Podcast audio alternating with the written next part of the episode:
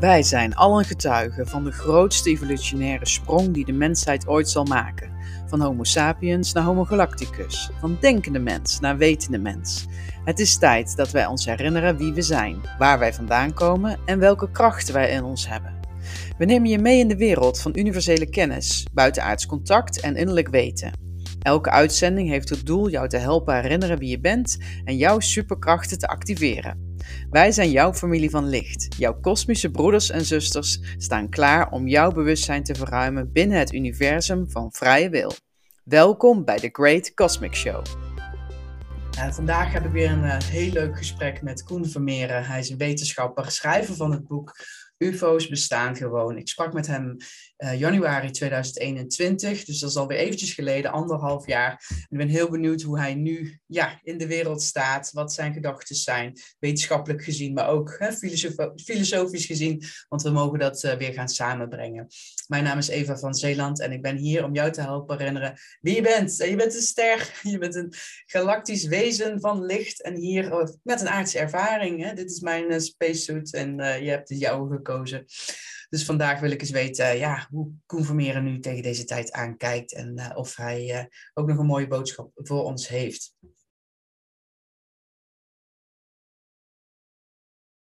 Welkom Koen bij In The Great Cosmic Show. Want de laatste keer dat we elkaar spraken, zei je: In welke film ben ik beland? Nou, ik noem het nu The Great Cosmic Show.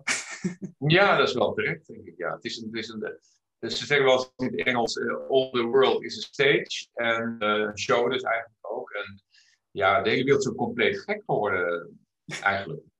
Het, is, het, is, het zou humoristisch kunnen zijn, dat is het meestal niet. Ik denk wel dat ze naar ons kijken, zo, uh, als een serie van Friends, een beetje. Ja, ja, echt een hele slechte serie dan, denk ik. Ja. ja. Ja, hey, leuk Koen dat we elkaar weer spreken. Het is, in ja. ja, het is januari 2021 was de laatste keer. Ik heb net onze interview nog even terug zitten luisteren, waar we het allemaal over hebben gehad. En het ging inderdaad alle kanten op. En, uh, ja? 20 maanden. Ja, lang hè? Het voelt niet zo lang. Ja. Nee, nee. Heb je het idee dat de tijd aan het versnellen is? Uh, hebben ze iets met CERN gedaan? Uh, heb je daar nog in verdiept? Daar heb ik me niet in verdiept. Ik heb het een paar keer voorbij zien komen. En ja, weet je, het, het gekke is dat ze zeggen natuurlijk, je wordt ouder en uh, dan, dan wordt zeg maar de, de tijdsbeleving anders. Um, ik, ik, denk toch dat de tijd kan zijn versneld. En omdat de klokken meewerken, uh, heb je dat niet door. Ja. Het is ook eigenlijk dus niet meetbaar. Het is, het is meer een emotionele, uh, niet rationele tijd uh, die versneld is. En um, ja, het, ja het, het, gaat letterlijk gewoon bijna horizontaal. Of verticaal. Hè? Het, is, het is een exponentiële curve. Ja. ja. En ik sprak laatst iemand en die zei in de jaren tachtig had zijn oom hem gewaarschuwd. Let op, ze hebben, want vroeger hadden wij zes uh, dagdagen, zeg nachtdagen. Dus we hadden we twaalf uur in een dag en nu hebben we er 24. Toen dacht ik, hé, hey, dat heb ik nog nooit gehoord. En ik wil het ook even tegen jou aanhouden. Heb jij dit ooit gehoord? Dat ze... Nee. Nee, nee hè? Maar dat nee. zou kunnen, want als tijd niet bestaat en ze kunnen inderdaad ja, ons daarin manipuleren, zodat we nog meer kunnen werken. Ja, ja, ja. Ja, ik heb altijd gewoon gedacht, nou ja, het is dus de manier waarop de Engelsen, de Amerikanen uh, hun tijd uh, ja, uh, gebruiken. Of eigenlijk aangeven, hè, want AM, PM, dat idee. Maar ja, ja, ja. Nou, wij hebben het eigenlijk natuurlijk in het Nederlands ook. Hè, want we zeggen gewoon, het is acht uur. Dan moet je altijd zeggen, s'morgens of s'avonds. Mm. Nou, ja. iets om over na te denken. Ja, precies. Ik denk, gooi maar meteen in. Ja. Wat is er allemaal gebeurd in de afgelopen twintig maanden dan uh, voor jou, Koen? Uh, want uh, je hebt nog twee boeken uitgegeven, hè? de 100 ja. meest opzienbare en de UFO-dossiers in twee ja. delen, 50-50.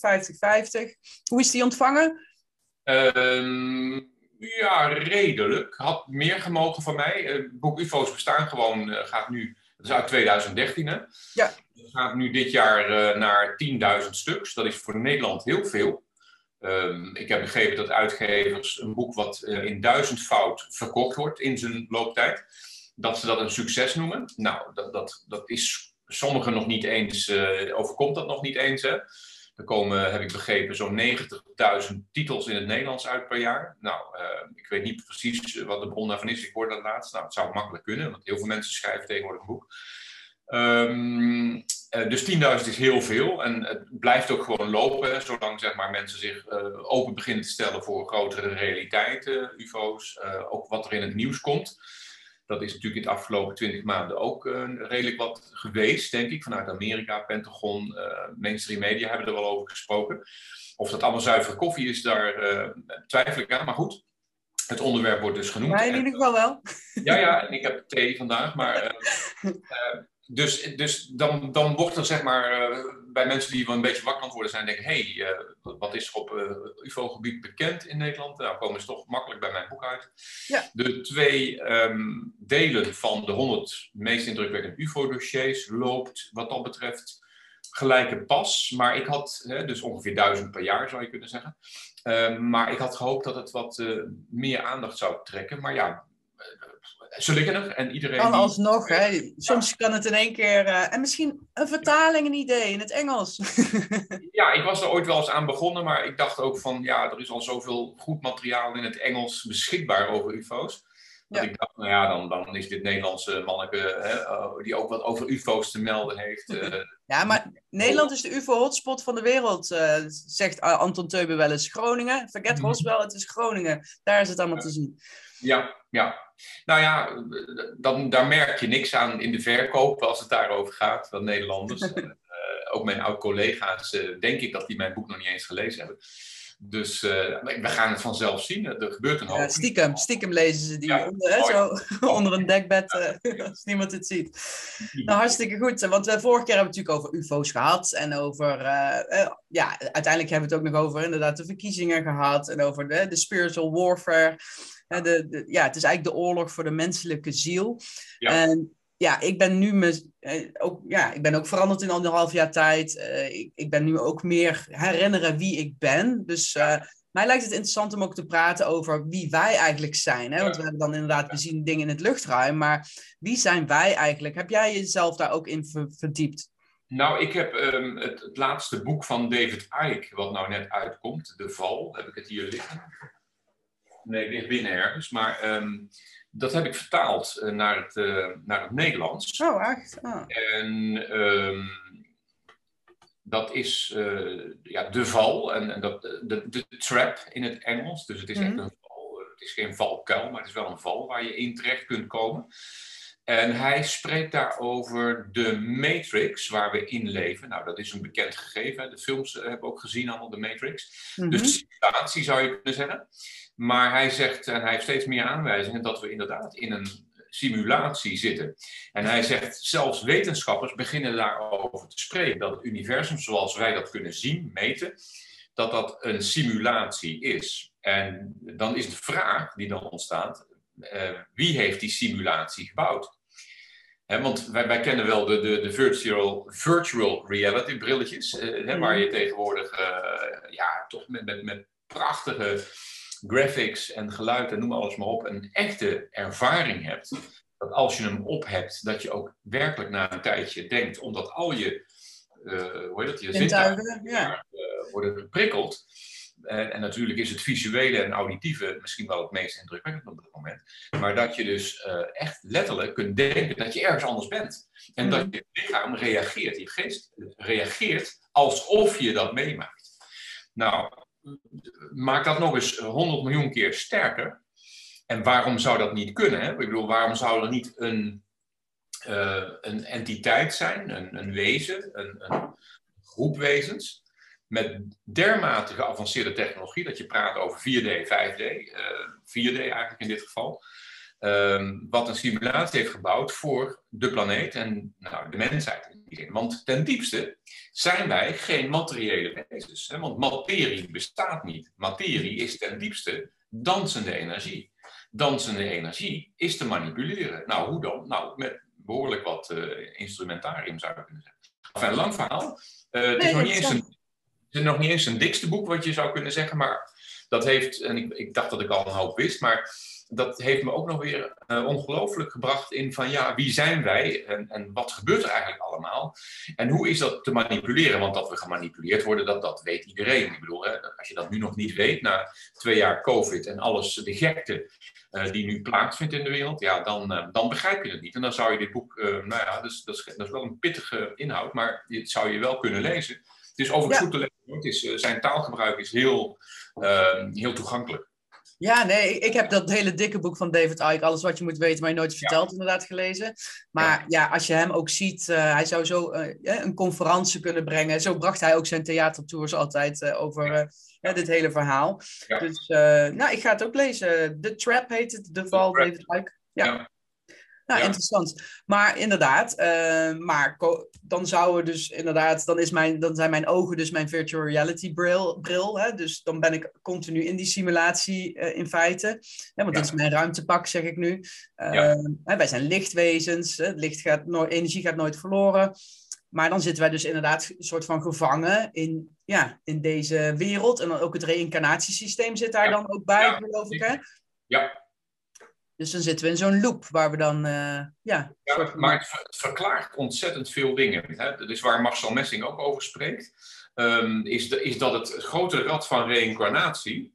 Um, dat dat, en dat, dat is ook waar David Icke nu op aansluit. Dus kennelijk is dit nu wat iets wat in het veld gebracht kan worden en moet worden, maar ook begrepen kan worden door mensen. Mm -hmm. dus wil je ontsnappen aan de Matrix, de films zijn ook alweer twintig jaar oud, uh, dan zul je dit moeten begrijpen. Want als je dus sterft, dan ga je dus, hè, dat horen we van de bijna doodervaringen, Pim van Dat licht. Ja gesproken, Eben Alexander.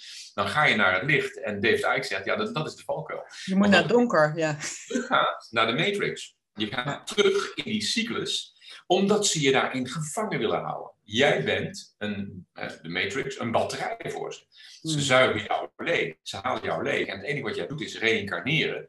Uh, waardoor je aan de andere kant weer eventjes opgeladen wordt. Hè. De stekker gaat er weer even in. En dan mag jij weer terug naar die red race, eh, die dan deze eh, ervaring in 3D is. Ja. En eh, dat, dat is, daar moet je dus niet intrappen. Dat is de val. Dat is de val, zegt David Daar moet je dus, als je eruit wil, en dat willen we de meesten wel, dan moet je daar niet naartoe. Je moet niet met erin trappen. Ja. ja. Dus pas eigenlijk na onze dood kunnen we er dan dus uit. Of ja, kunnen we nu ook al, doordat we bewust zijn, er inderdaad voor kiezen, hey, ik doorzie het nu, ik doe er niet meer aan mee. Je kunt er al eerder uit. Je kunt er eerder uit door je bewust te worden van dit systeem.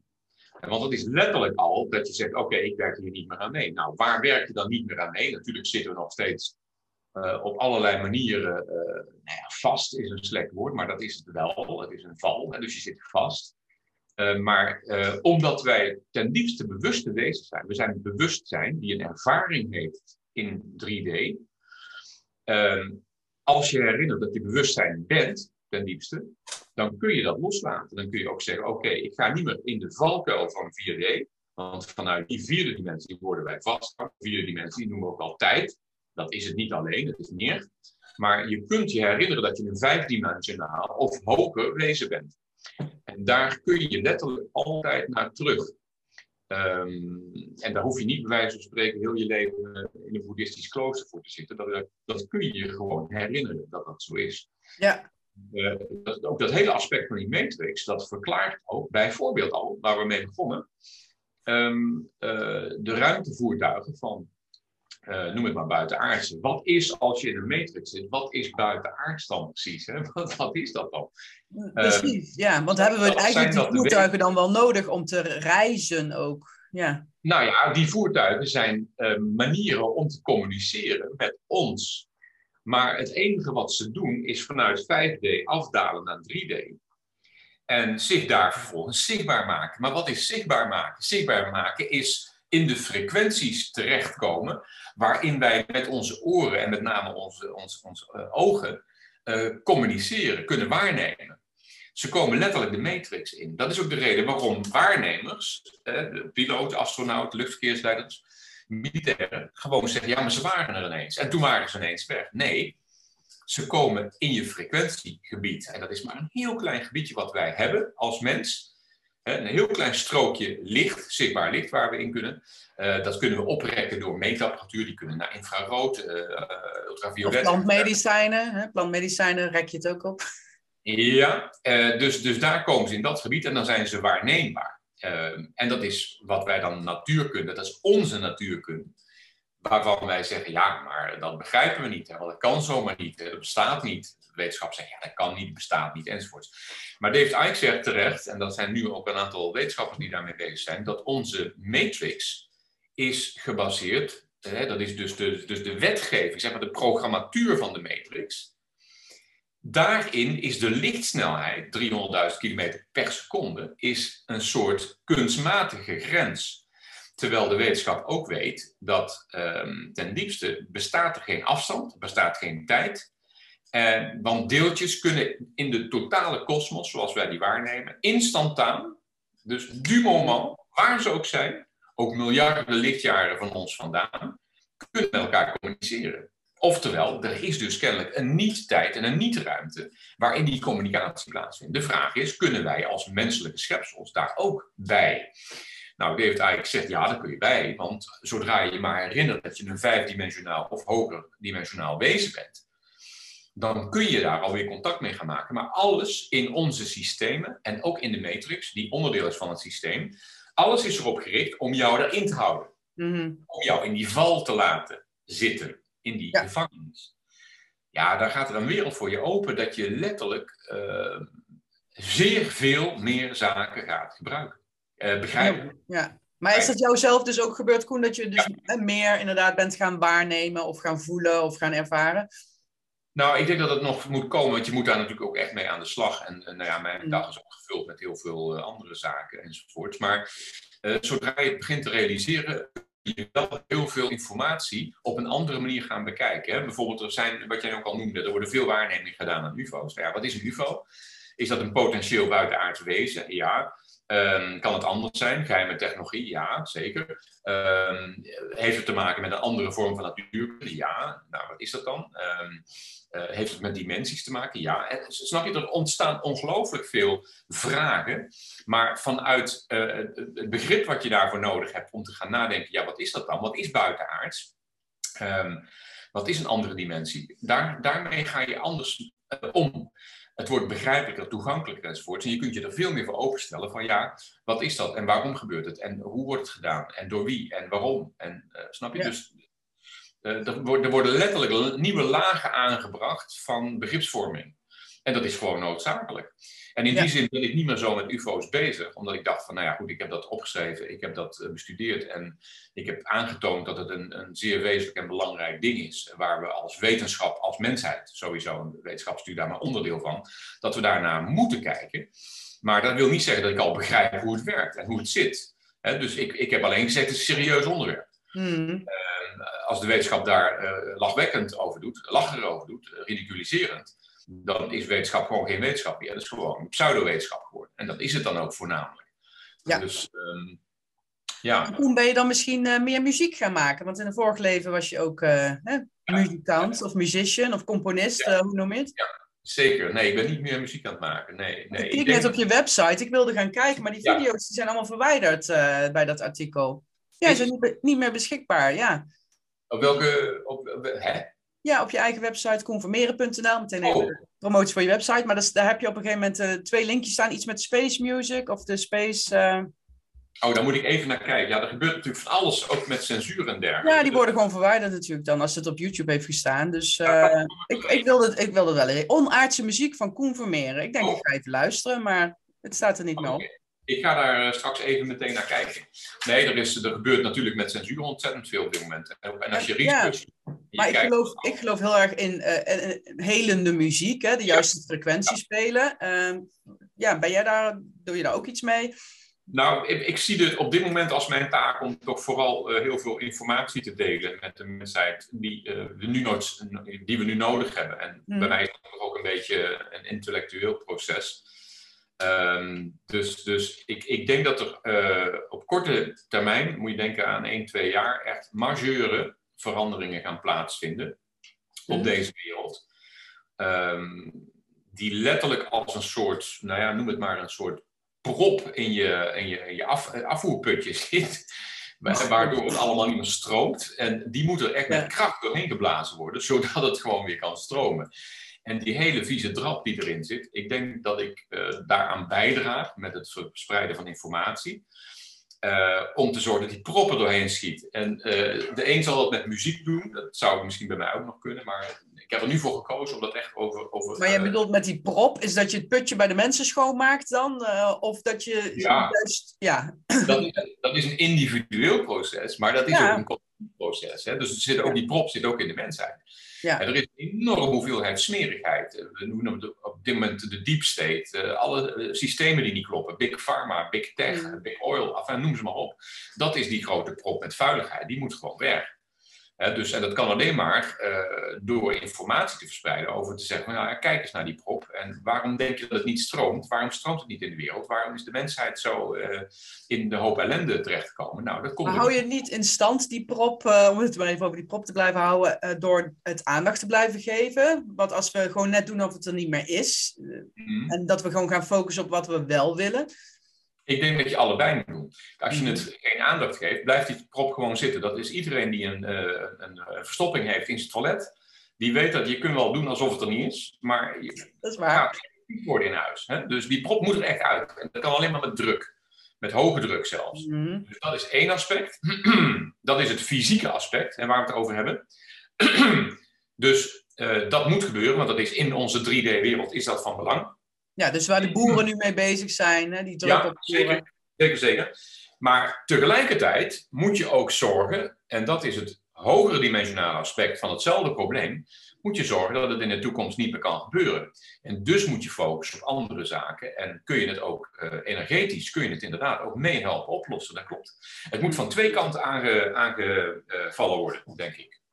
Maar als, en die stekker uit die matrix trekken, ik, ik zeg maar even, wat, wat als, uh, ik, ik heb ook iets gehoord dat hè, Elon Musk met zijn Space Force ook gaten in de, en ja, als we in een soort van doom of iets zitten te maken, dat er meer licht ook weer binnenkomt, um, is er ook zo'n escape? Nou, ik, ik ben nog niet overtuigd van Elon Musk, in alle eerlijkheid. Ik vind nee, dat ik weet het ook niet hoor dus hij lijkt heel kritisch te zijn en dingen te weten. Nou, dat kan ook niet anders op die positie. Um, maar hij is uh, officieel in ieder geval uh, de rijkste man op deze planeet. Dat word je meestal niet zomaar. Hè. Het, systeem staat jou toe om schofterig te worden. we zien dat bijvoorbeeld aan Bill Gates, die ook lange tijd de, rijkste man op de planeet is geweest. Nou, die doet een, uh, een hoop ellendige dingen op dit moment in de wereld. Hè. zorgen voor al die vaccins enzovoorts die niet deugen. Daar heeft hij heel veel mee te maken. Hij stuurt hele grote instituties aan, waaronder de World Health Organization, WHO. Uh, die deugt voor geen meter. En, uh, maar ja, hij is desondanks schofterig rijk en daar ook door geworden. Maar dat mag omdat het systeem dat wil. De belanghebbende. Ja, je ziel verkopen in principe, dat toch? Is, ja, dat is letterlijk je ziel verkopen. En daar word je voor beloond in het oude systeem wat niet deugt, waar we vanaf moeten. En of dat voor Elon Musk ook geldt. Kijk, ik, ik, ik ben niet persoonlijk, hè, ik heb geen persoonlijke hekel aan dat, dat soort mensen. Uh, uh, tenzij ze openlijk hele schofterige dingen doen. Dat mag je dat best uh, schofterig vinden. Maar ik zie ze meer als een systeemprobleem. Eh, dus voor Elon Musk geldt ook. Ik geloof niet in elektrische auto's op de manier waarop hij ze produceert. Ik geloof niet in de uh, SpaceX-apparatuur die hij produceert en in al die, uh, hoe heet het, die, die satellieten. Ik denk dat die het probleem alleen maar vergroten. Dat wil niet zeggen dat ze nuttige dingen kunnen doen voor de mensheid, maar ik denk dat dat op een hele andere manier zou moeten en zou kunnen ook. Dus in dat opzicht is hij onderdeel van het probleem en niet onderdeel van de oplossing. Dus, uh, maar dat wil niet zeggen dat mensen ook tijdens hun leven, dat kan voor hem ook gelden, dat je misschien een slechte start hebt gemaakt, maar dat je daarna zegt van ja, ik, ik kom tot inzicht en tot inkeer. Ja. En ik ga zorgen dat we uh, de zaken uh, ten goede keren. Daar sta ik altijd voor open bij iedereen. Ja, en toch vind ik ook dat hij er anders uitziet in één keer. En sommige mensen zijn, zijn ook van uiterlijk veranderd in de afgelopen twee jaar. Dat is je denk ik ook opgevallen. En meestal niet beter mogen worden. nou ja, we hebben ze, Biden ook in verschillende vormen al uh, gezien. Dus ja, wat denk je van achter de schermen? Inderdaad, gebeurt er toch een hele hoop achter het decor, waar we dus in die show zitten. Ik denk dat ze in de, eh, de belanghebbenden die we niet zien, de, de macht achter de macht, ze zijn in gierende paniek. Gierende ja. paniek zijn. En dat is ook de reden waarom er nu versneld zulke krankzinnige maatregelen worden afgekondigd. Want volgens mij zijn zij hun hele uh, dystopische, satanische agenda naar voren aan het trekken. Waarbij de hele mensheid uh, naar, naar de kalamiesjes geholpen moet worden. Uh, natuurlijk met die vaccins, dat is één ding, dat is heel duidelijk. Maar nu ook met die agenda 2030 hè, van World Economic Forum. Die boeren moeten allemaal weg. Bill Gates en anderen die kopen massaal land op in de hele wereld. In Amerika bijvoorbeeld, maar ook in andere landen. In Oekraïne bijvoorbeeld worden enorme hoeveelheden land opgekocht door privé enkele individuen. Nou, je moet maar afvragen wat ze daarmee gaan doen. Maar de mensheid heeft voorlopig nog um, de landbouwgrond nodig om gewoon voeding uh, te krijgen. En als je dan ook zaken hoort over dat er een kunstmatig tekort wordt gecreëerd voor wat betreft kunstmest. Dat is op zich het beste product wat je kunt gebruiken. Maar onze systemen zijn nu afhankelijk van kunstmest.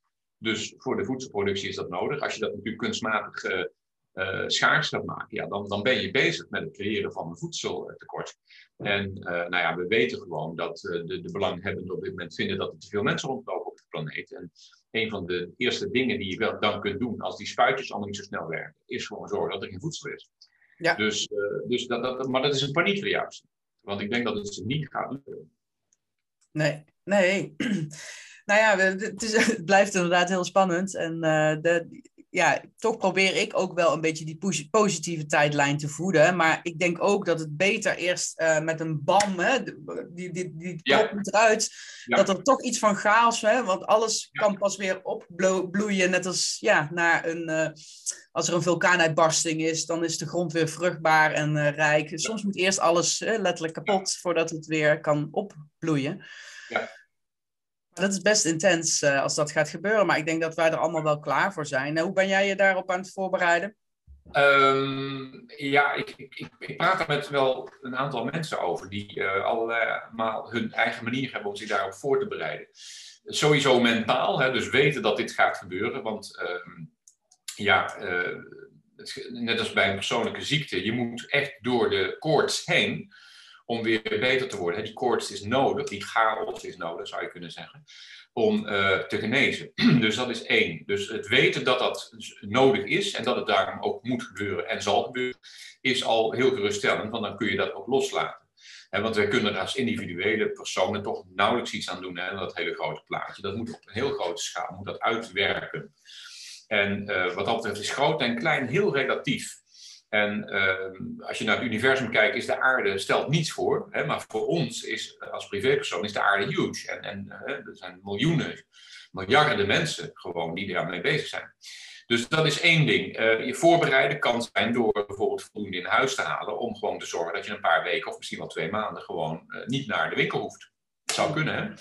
Zorg dat je wat in huis hebt om te zorgen dat je kunt eten en drinken.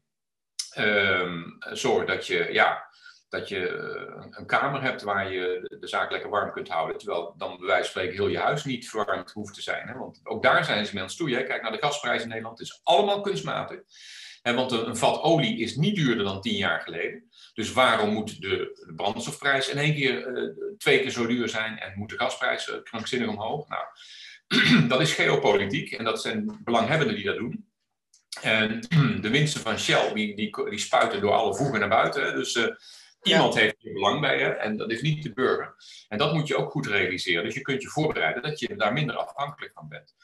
Um, er zijn sommige mensen die zeggen, ja, ik ga in de bitcoin enzovoort, ik ga, ik, ik ga speculeren op de beurs enzovoort. Ja, ik denk dat het één grote piramidespel is, een hoax. Er wordt daar ook aan knoppen gedraaid waar jij niet bij kunt. Jij weet misschien niet eens dat die knoppen er zijn. Dus uh, ik, ik vind dat niet het meest verstandige. Maar als je dan wat wil beleggen, zorg dan dan gewoon dat je belegd in, in, in, nuttige zaken of, of desnoods in goud en zilver als je dat heel belangrijk vindt. Maar ten diepste doe ik dat niet, want ik denk, ja weet je, als het allemaal heel erg lang gaat duren, dan je kunt geen bitcoins eten, maar je kunt ook geen goud en zilver eten. Dus nee. ja, weet je, vertrouwen ook op dat universum en vertrouwen ook op de hele grote, um, ja, de, de, de goddelijke manie toe, zou ik maar zeggen de geest, uh, dat de dood ten diepste niet bestaat. Dus je gaat, als je dit aards los gaat laten uit die matrixstad, ga je naar een hogere dimensie en jouw ziel is eeuwig. Dus vertrouw erop dat dat goed komt en dat dat ook zo moet en mag zijn. In deel 2, het vervolg van ons gesprek, praten wij over de vernietiging van Atlantis, de Great Reset en de grootste val waar wij in kunnen trappen. Ook vraag ik of Koen zichzelf als een starseed beschouwt en of hij weet van welke planeet hij afkomstig is.